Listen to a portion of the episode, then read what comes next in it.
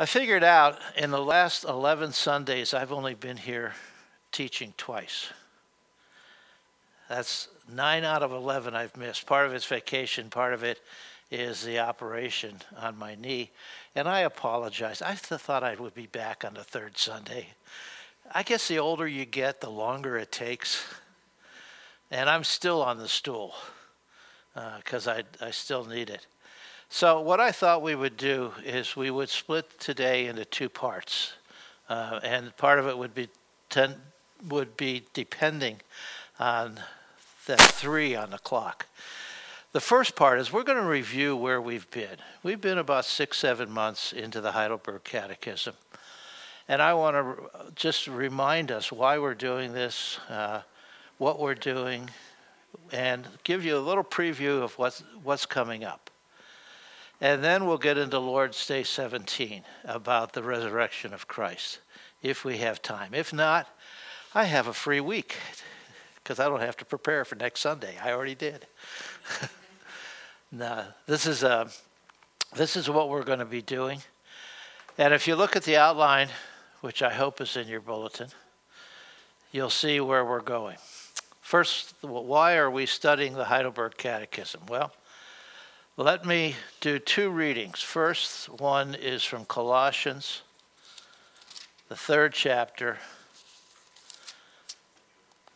verse, uh, beginning at verse 1.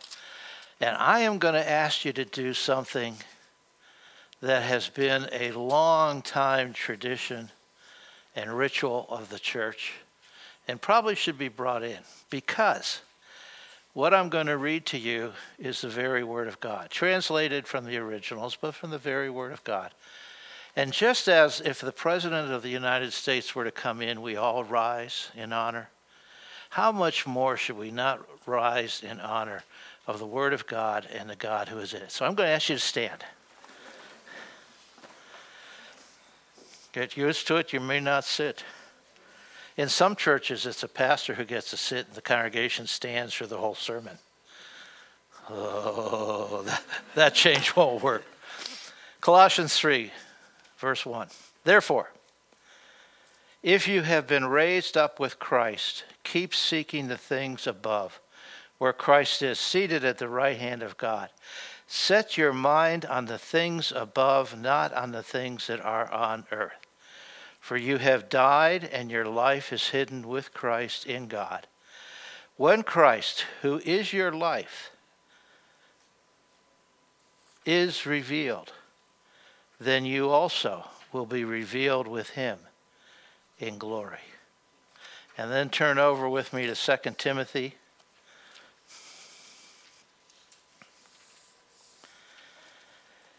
First chapter, verse 13. We're going to do 13 and 14, and then we're going to skip down to the second chapter. 13. Retain the standard of sound words which you have heard from me in the faith and love which are in Christ Jesus. Guard through the Holy Spirit who dwells in us the treasure which has been entrusted to you. Verse 1 of chapter 2. You therefore, my son, be strong in the grace that is in, the, in Christ Jesus. The things which you have heard from me in the presence of many witnesses, entrust these to faithful men who will be able to teach others also. Suffer hardship with me as a good soldier of Christ. And then jump down to verse 8. Remember Jesus Christ, risen from the dead, descendant of David, according to my gospel, for which I suffer hardship, even to imprisonment as a criminal but the word of God is not imprisoned. For this reason I endure all things for the sake of those who are chosen, so that they also may obtain the salvation which is in Christ Jesus, and with it eternal glory. It is a trustworthy statement. For if we died with him, we will also live with him. If we endure, we will also reign with him. If we deny him, he will also deny us. If we are faithless, he remains faithful, for he cannot deny himself. Remind them of these things and solemnly charge them in the presence of God not to wrangle about words which is useless and leads to the ruin of the hearers but diligently to present yourself approved to God as a workman who does not need to be ashamed, accurately handling the word of truth. And with this, we have read the very word of God to us. Thanks be to God. Be seated. I see some of you are old time Lutherans. okay. Why are we studying the Heidelberg Catechism? Well, 2 Timothy puts it in perspective in verse 13 of chapter 1. Retain the standard of sound words. What you've heard, verse 2, what you have heard, entrust to others, to faithful people. And verse 8, remember Jesus Christ. See, these are the foundations of our faith. What the apostles have given to us, the prophets and the apostles, that's the foundation. And Jesus Christ is the cornerstone. And we are called to retain the standard. It's a reminder to us that we are not the first generation of Christians. We aren't reinventing the faith. It is a faith that has been around for centuries. It's a faith that's been around even before Christ came into the Old Testament. It just was better unveiled through Christ and the apostles. And we are not called to mix, change, or temper or yeah, temper this faith. We are called to retain it, keep it, and then to go on and pass it on to the generations.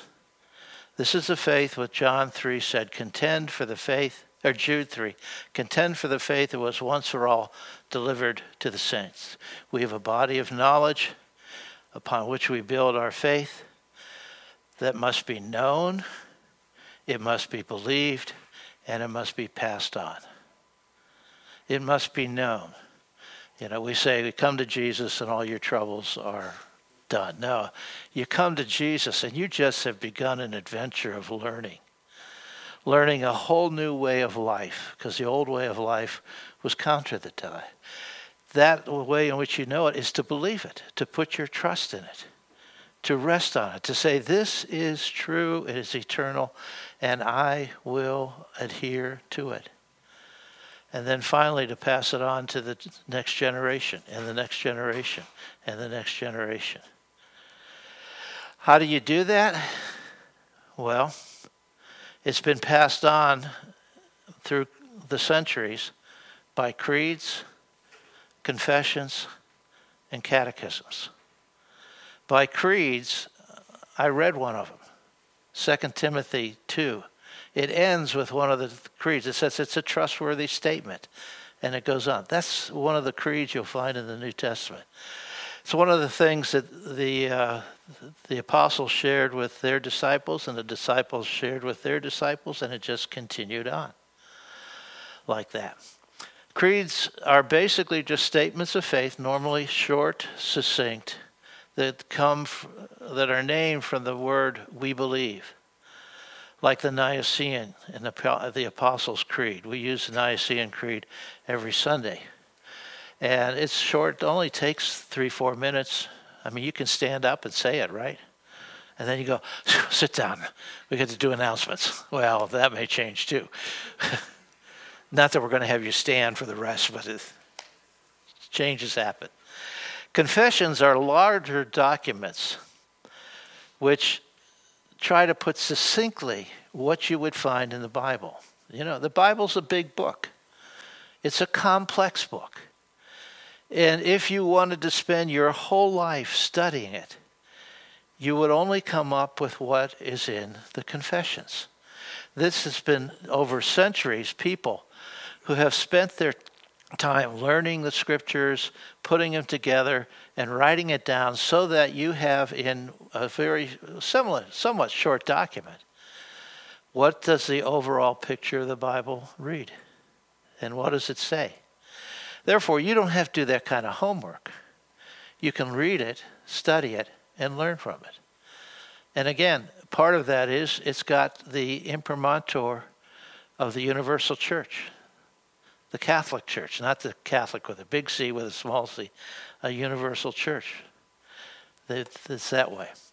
And then finally, you have catechisms. Catechism is simply a way of questions and answers by which you can learn the faith. Heidelberg Catechism, Westminster Standards, and with their larger and shorter catechism. These are teaching tools. In fact, downstairs, our children are learning the New City Catechism, which I call the Heidelberg Catechism Light. It may have more to say in our day and age where we have to truncate a, a, a great statement to accommodate our children, even though throughout the centuries, children who had less educational level than our children do learned, memorized, and understood the Heidelberg Catechism. It's one of my pet peeves. We water down. And then we say, oh, aren't we good people? Well, no. so, the, we, this is the way we pass it on. It's organized, it's systematic. Why these documents with, along with the Word of God? Well, they've been confirmed and accepted by the church throughout the ages. Uh, it has not only a European, an American, or North American flavor, but actually the Nicene Creed was developed out of North Africa, where the center of the church was at that time. And the Apostles' Creed came out of Turkey, Middle East. They are not European documents. And, then, and they have been accepted by every denomination or every movement of the church as creedal, as uh, essential to the faith. Although we'll say, just to make sure that this is honest, that the Eastern Orthodox, probably Russian Orthodox, have made a little switch in the Nicene Creed from the one we have. But other than that, they're the same. And because they have been accepted by the church throughout the world, that says something very strongly why we ought to know them and learn them. They exist as reliable standards by which the church stands or falls. In some denominations, you have to adhere to these. The, the vow that an elder or a pastor takes is that I will submit to them.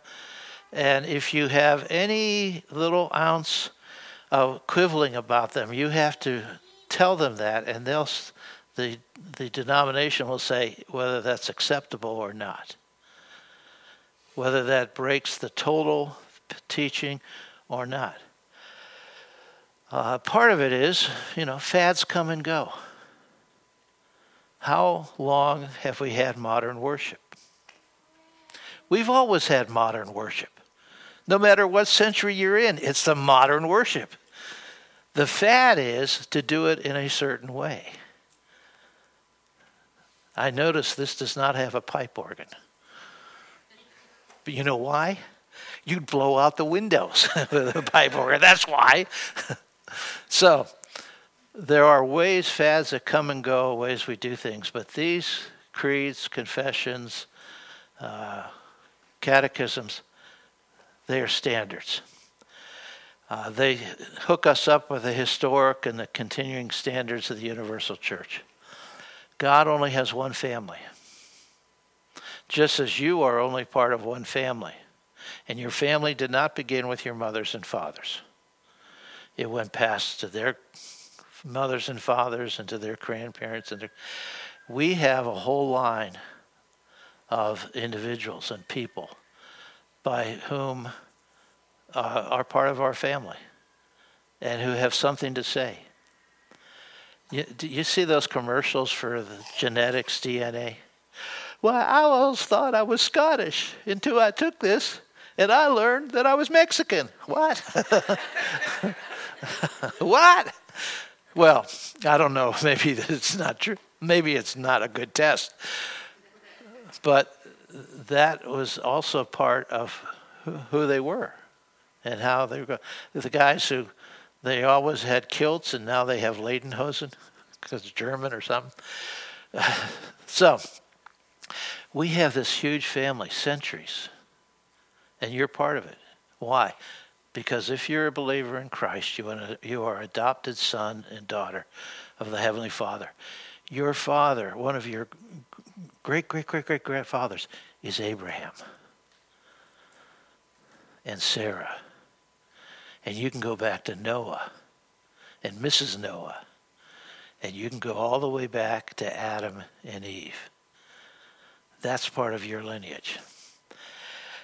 Fourthly, they enrich our lives teaching us the key elements of the faith. These are the core sound words that Paul talked about. Retain the standards of sound or of healthy words which you have heard from me in the faith and love which are in Christ Jesus. These are the teachings of what it means to glorify God and to go beyond mere formalism or mere easy believism into a full orbed Christian life. Uh, well, I'll get back to that in a minute when we take a look at the Heidelberg Catechism. Uh, in which ones are we most interested? Well, I probably basically have told you this. Early creeds, Nicene, Apostles. We go back to the Reformation because the period of the Reformation was not trying to create a new church, it was awakening a dead church to the core values from which it came. And the, the dream of Luther and Calvin and Knox and others was let's get back to the faith of Augustine, the faith of our early fathers, of the uh, ante Nicene fathers. Let's get back to what the church was meant to be. And that's what they were trying to do. And they got kicked out of the church for doing that because it was so entrenched in its traditions and its formulas and its rituals, it couldn't accept it. It couldn't couldn't live with it. So the Reformation is restoring the church to its core, and the creeds that came out of that are the creeds that de- that define what that core is all about. So that's the ones we're looking at. And we've picked the Heidelberg Catechism. Why? Because it's close to the Reformation period. Martin Luther hung his thesis in 1517 on uh, the door of the chapel of Wittenberg. You know, they say the chapel of Wittenberg, it was a cathedral. It was a huge building. I mean, it would golf this building. And we thought, it's a chapel. We think of a chapel as a little room with four chairs. Then you have the Heidelberg Catechism, which came about 40 years later, 1563 uh, developed through uh, the German, Dutch, and uh, Hungarian Swiss councils, written basically by one or two individuals, but accepted by them all. And it comes close to the very beginning of that Reformation. One of the things with the Westminster Standards is you're about 100 years down the road. And by then, you've had the Counter Reformation You've had the fighting of what is true and what is right.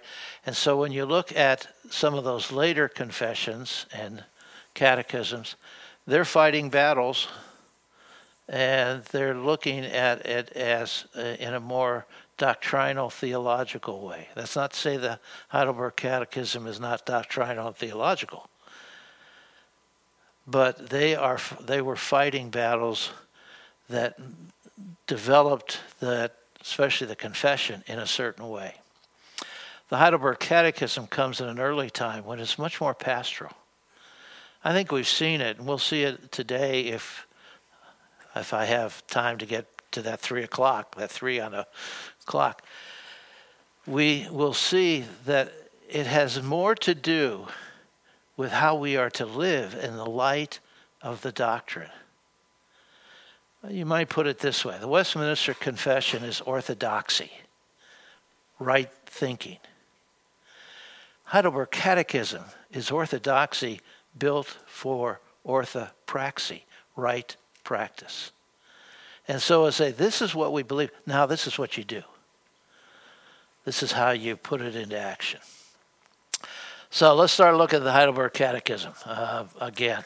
Just as a reminder, first question really puts the whole thing into its perspective. What is your only comfort in life and in death? Notice a couple things that it says.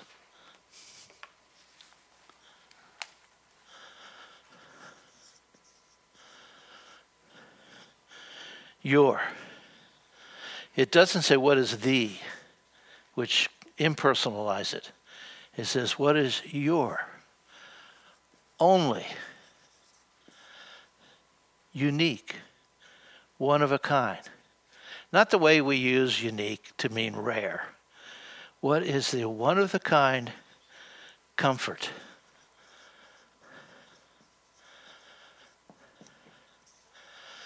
And when we think of comfort, we think of little Johnny who was running down the road and fell and banged up his knee. And he goes to mommy, and mommy goes, Oh, Johnny, it'll be okay. It'll be okay. Comfort, especially at that time, was a word that meant strength, encouragement.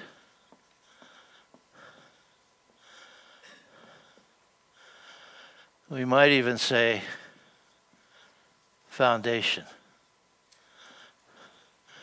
What is your only comfort in life and death?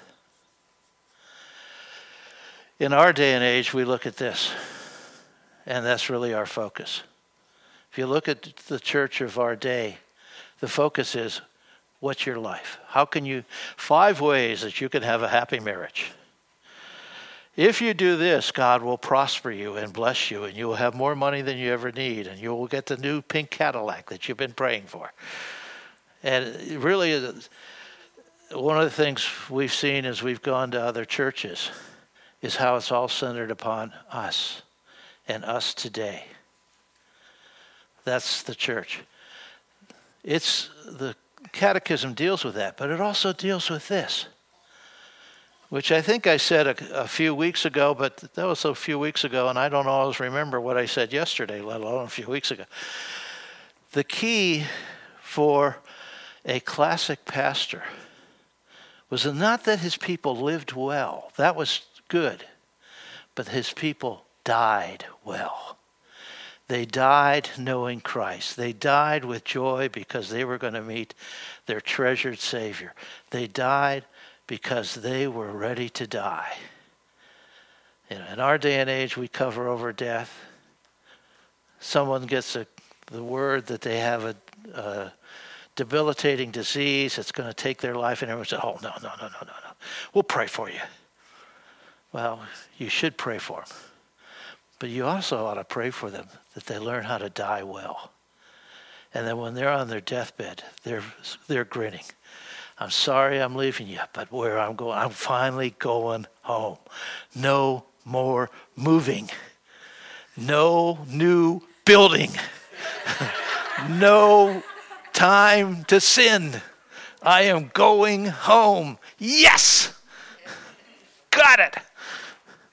See, that's that's the focus of the whole catechism not only how to live well, but how to die. And how, this is what your strength is. So, as we work through this, we've been looking at what is our comfort, our strength, our foundation? What will help us to live and die well? And of course, the answer is quite simple that I, with body and soul, both in life and in death, am not my own. Boy, does that counter our culture. It's my right. I, I, one of the things that happens when you're sick, sick is you get to watch a lot more TV. and you get to see how many shows focus in upon what's mine. Or how many crimes that are committed is because they did this to me. Or this is what I wanted. I'm entitled to this. And you're going, oh man, is that the culture? It's not my own, but belong to my faithful Savior, Jesus Christ, who with his precious blood, and listen to this, has fully satisfied for all my sins. It's those adjectives and adverbs that really set it apart. Fully satisfied. There's not one area that is left undone. It's not like, well, he did 90% and I've got to add the other 10% because he just wasn't, he just didn't do the job he was supposed to do. He fully satisfied for all. Now, again, catch that. Well, we remember the sins of yesteryear. And some of them come back to us time and time again. And we are aware of some of the sins of today. And we think, well, man, yesterday and today they're taken care of. But it also means tomorrow's sins are already dealt with. That doesn't give you license to go out and sin. But he says, should you do sin, you already have a propitiation, that big theological word, someone who's already paid the price for that sin you have yet to do. You catch how massive that is? And then you wonder why Christians are worried. You say, it's all taken care of. My Father loves me. My Heavenly Father loves me because His Son already paid for all those sins. It's as if they never happened, although they have an effect upon me today. And redeemed me from all the power of the devil, and so preserves me that without the will of my Father in heaven, not a hair can fall from my head. Indeed, that all things must work together for my salvation. You think of the comfort of that. Six weeks before I'm really ready to come back. I thought it would be three. And I'm going at the fourth week. Why is this taking so long? And my wife, in her wisdom, says, Because you're almost 68 years old and it takes longer. but all things work together for good. Car accidents, you name it, they all work together. He is working it together for His glory and your good. Whereas, wherefore, by His Holy Spirit, you notice that Son and Spirit are included in that. He also, he also assures me, there's that word assures. He gives me the inner conviction of eternal life. I don't have to wake up in the morning and say, I wonder if I'm a Christian today. I wonder if God loves me after what I did yesterday. He says, No, you're assured of it. That, you know, when you come to Christ, you just kind of put that thing to the side and say, No, I'm His. And makes me, listen to heartily willing. He gives me the desire. And it's not just a weak desire, it's a hearty desire. A few days after the operation, back home, and the painkillers are, are coming off. And I haven't had a whole lot to eat. Now, you can tell I like to eat. And all of a sudden, I had a hearty appetite. Didn't come from the Holy Spirit. I had a desire to eat. It was in, within me that came out.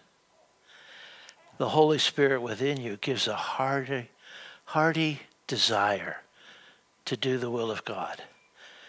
And not only heartily willing and ready, you have the desire and you have the desire to do it.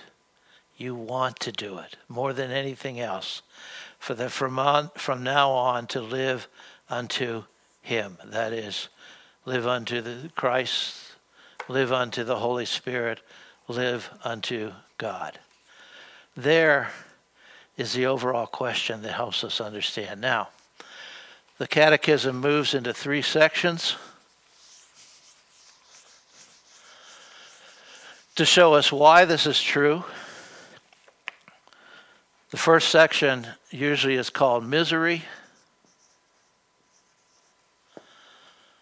We would call it sin or guilt.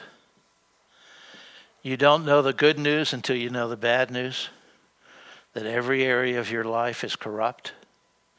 Your mind is corrupt. You can't think the way the mind was originally made to think. And actually, what you think about is not what the mind was made to think about. Uh, talking to someone yesterday about advertisements and how advertisements can get you to buy things. It's, it's marketing. And they make something look so good. I mean, who really needs some of the things that they show on there?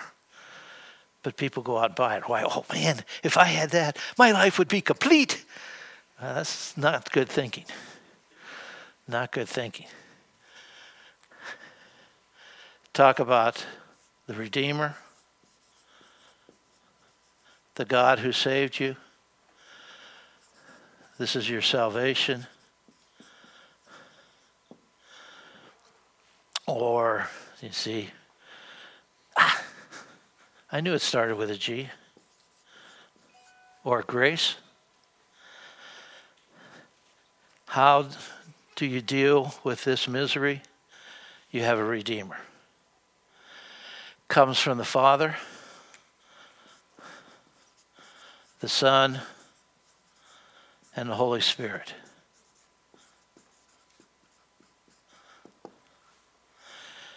And this is where we get into the Apostles' Creed that we've been working on.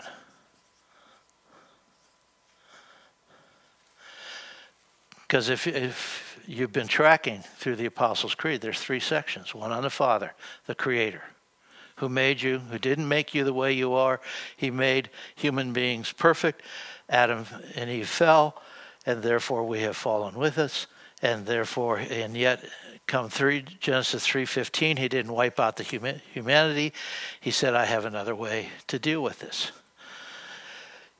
We've been looking at the son second person of the trinity his incarnation.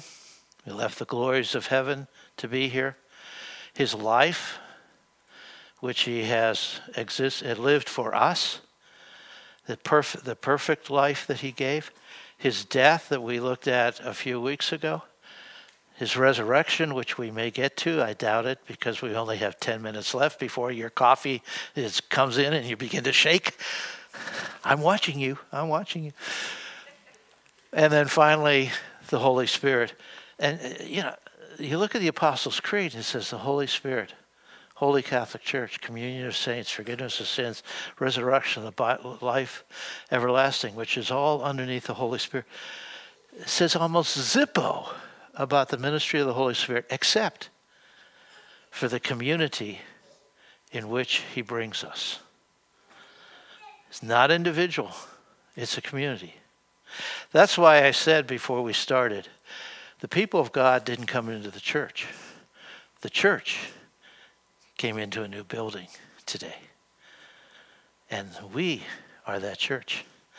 And then finally, we're going to take a look at uh, then how to live. And that has to do with service or gratitude. That the whole life of an individual is a life that is built around service to one another, not service to ourselves. Giving of yourselves and doing it with gratitude. Why? Because out of your misery, a Redeemer has brought you into a community who helps you to grow. And it's that community by which you grow and you become stronger. And that's, that's the whole Heidelberg Catechism in a very short summary. That's why we're looking at it. Uh, we are going to take a look when we get to this section into the Ten Commandments. So, how do you serve God? You follow what He's told you to do, you obey. And what does it mean to obey? Well, we usually summarize it by the two great commandments love the Lord your God with all your heart, mind, body, and soul, and love your neighbor as yourself. The second, which is, is as important as the first. Uh, the scripture says, no, it's more than just those two. That's only a summary. The deeper you go is into the Big Ten. And this tells you how then you are to live. You shall not lie. You shall not steal. You shall keep God number one. And we're back to our passage in, Col- in Colossians where Paul says, Since you have been raised with Christ, keep seeking the things above, where Christ is seated at the right hand of God. Set your mind on the things above, not on the things that are on earth. Coffee is a thing on earth. I am going to make you feel guilty about not bringing coffee into the sanctuary. So guilty that you'll say, I don't want to do it. I will never do it. Set your things on mind on things above because it's so easy to be distracted by the world around us. That is where we're going with that. And then finally, gratitude. Number one problem of Christians prayer. And, you know, I know this. It's probably my number one problem. I love opening up with reading devotions and reading the word, and then by that time I'm going, oh, I don't have time to pray. I'll do it later. And later comes, and later goes, and it never happens. Um, prayer is the, is the very essence. It's the atmosphere we breathe. It's the air of our lives. It's the number one communication with God because we pray the word, which is what he said to us, and then we pray ourselves back to him. And we then spend time listening to what he has say, says to us.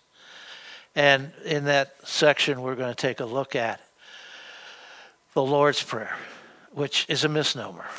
Lord's Prayer is John 17, which John did a good job Where's John? I saw him. Uh, no, John, John Gray. He's not here. Pity, pity, pity. Which John did a good job of expositing last last week. Um, there, there's a key of how everything else works is gratitude with prayer being a people of prayer. We have been busy getting into this new building. And one of the things that has suffered has been Friday night, prayer time, because that is absolutely essential to the life of this congregation. We have enough people who can build, rebuild, and reorganize and set this thing. But you know, if you don't have that prayer underneath, by the people of God coming together to pray. Community prayer. If the Lord doesn't build the house, we labor in vain. And the Lord builds his house by prayer. So, Friday night, are we doing prayer? Friday night, we're here praying. And if you don't have to pray out loud, you just have to be here praying. Right? Everyone, right? Friday night, you got it on your count? Your enthusiasm absolutely overwhelms me. Friday night, we pray. And we ought to spend other times in prayer. This is what we've been looking at. And uh, what we'll take a look at next week is Lord's Day 17. And then the week after that, I'll show you a mistake in the Heidelberg Catechism copy that you have, which you can get for $10 in the back room there, wherever the books are, okay? And you ought to have it because it's worth having to go over. They didn't put Lord's, Lord's Day 18th in the right place as far as all the other copies of Heidelberg Catechism I've ever seen. But we're going to take a look at uh, the ascension of Christ, which is, and John mentioned this back in May, probably the most misunderstood or miss, uh, missed holiday, holy day of the Christian calendar. Why? Heaven's on Thursday. Come on, 10 days before Sunday. Come on. It's in, we never get together on Thursday, right? Maybe we should. We got 10 months to plan it. Switch Friday to Thursday. Now we got we have uh, Rock Fellowship then. But that's that's what we're doing. That's where we've been. Uh, that's why we've been there. We're back up to speed. Uh, I'm back up to walking. I didn't say speed. I just said walking. and we are going to be getting all set to head out. It is 10:13. I have 2 minutes to pray. And then a mad rush down the steps. I hope not. Let's pray. Lord God, we thank you for those who have gone before us, not only in this congregation, not only in the years before, and we are living on what they have built. For those who have gone before us in preparing this place to be a hallowed hall of worship and praise and prayer, that this would be a place in which we can gather to know your presence and your love. But we thank you for those who have gone before us throughout the centuries, who have spent time in the study of your word, who have been guided by the Holy Spirit to put together in succinct forms an understanding of that word that help us to know how we are to live and how we are to die well. It is our prayer that, Father, your same Spirit would work within us as we continue to look at it.